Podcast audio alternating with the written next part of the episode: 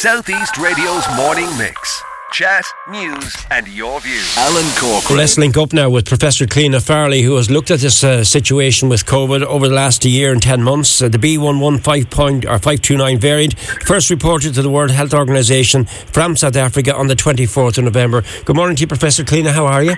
Morning, Alan. How are you? Grand. It actually started in Botswana, you know, so um, really emphasising what I've been saying all along, or not I, many, many have been saying, is we need to know what's happening to the virus right across the globe, not just in Ireland.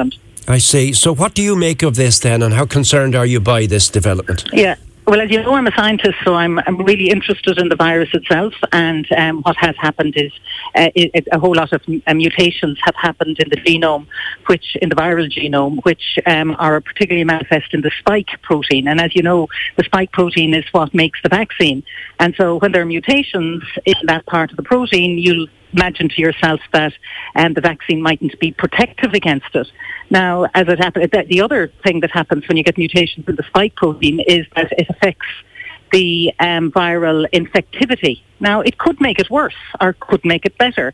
And so that's one of the big questions. Is this new one as transmissible as the Delta? And we don't actually know that yet. And the second big question, does it make people as sick as the Delta? And we don't know the answer to that yet. And then the third thing is, do our vaccines, current vaccines, protect against this new variant? And we, we're not, we don't know that yet either. And when are we likely to know, Cliona? Well, I suspect um, a lot of that data will come out in the next couple of weeks.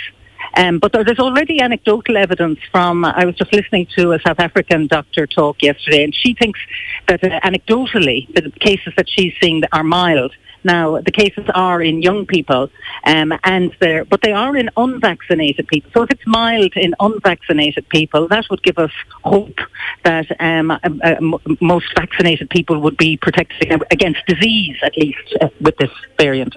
Right, I, am just reading. I can hear a lot of my guests are at the airport today. I can hear the airport yes. announcement as they're back there. Yes. Michelle, you might bump into Michelle O'Neill in a few moments' time because oh, she's dear, also oh, there. Be fun.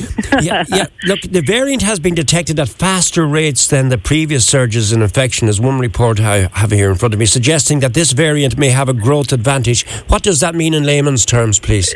Uh, just that it'll um, grow better than the Delta one, and so therefore will um, suppre- suppress the Delta one, and that would be good news if it was something that caused a mild disease. It would be good if it was more prevalent in our in our population. But particularly, um, it kind of emphasises again um, why it would be valuable for everybody to be vaccinated, just to try and make sure that whoever, if anyone gets infected, they at least are some way protected. Right. So now, as we, uh, uh, uh, the fact that I'm speaking to you, uh, uh you've uh, obviously you're very strong on the booster vaccine. Can you emphasise as to why we need to get the boosters? I'm due to get one on Friday, actually. So I'm looking. I'm not looking forward to the needle, but I am looking forward to being no. well, better protected. Well, so well protected, yes. And um, you see, our immune systems are very complicated, as as people are. Uh, anyway, uh, are very complicated. And when we just get one injection, it stimulates part of the immune system. But when you get a second, it, it stimulates more. So, in other words, the more times you get exposed to the antigen or to the virus, the better the immune response you make. Right. So the, the, the, the second shot then, um, when does it start to wane? Is it three to four months that the, that, that the, the power of the vaccine starts to wane, and that's why you need the booster? Oh, yeah, well, again, you see, um, vaccination is a very, as people are discovering, we us immunologists unfortunately knew this a long time ago, but um, it's a very inexact science. And so people respond differently and then to different, um, to different antigens. So we don't actually know which, which people, uh, whose, whose immune um, responses will wane. I mean, it's quite likely, and it, there is data to say that with the booster, um, uh, that uh, the immune system stays much longer, the immune response stays much longer. So we would be optimistic that if everyone got boosters, that right. um, that it would stick. But I still anticipate, Alan, that we're going to be needing more vaccines. We need to be pushing for the development of more, and because more of these variants are going to emerge across the globe, and we need to be pushing for all countries to be able to have access to the technologies to make their own vaccines because this is going to keep happening, I'm afraid. So, what advice do you now give us? Because the countries are asked to do a lot of things at the moment, include, yes. including enhancing yes. their surveillance and submitting yes. complete uh, sequences, etc. So, what, what, what advice do you give to us this morning? Well, the usual mantra, uh, look after ourselves and one another, is a very difficult time, really, really difficult. And uh, I think we just we, we are in for the long haul and try to have patience to use the all the tools that are in the box, washing our hands, distancing, not having being in large social gatherings, in a, in a gathering, try to do it outside. And then our mental health, lots of um, walking. And this doesn't help the people who are really in difficulty, I understand that. Um, but to talk to one another so that we have real information. This is why your uh, radio program is wonderful, Alan, so that there's real information going out to people and you can try and build up some confidence that while this is very difficult, the vast majority of people are trying their level best.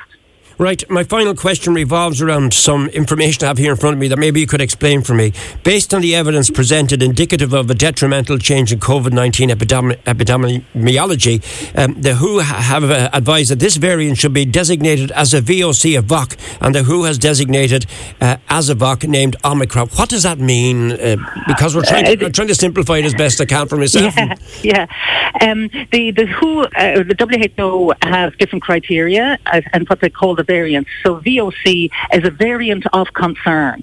And mm. that's because of um, the, the, genetic analysis that these changes are in the viral genome that are then um, found also in the protein, which can make um, the virus either more transmissible or more infectious. And so that's why WHO is worried, and that's why they're calling it a variant of concern. Right. But we don't actually have, until we have more data, we don't actually know yet um, whether um, they're, you know, whether we do need to be more concerned about it than the Delta. We, we shouldn't be taking our eye off the Delta, off the other ones. We have to be trying to adhere to all the guidelines with regard to all the variants. I really appreciate you coming on air and sharing this information with us at short notice. And I know you okay, will keep Alan. us up to date with it because you're strong links with Wexford here. But uh, yeah. by all means, I think you've, you've got that message out again. We just simply have Good. to once again hold firm.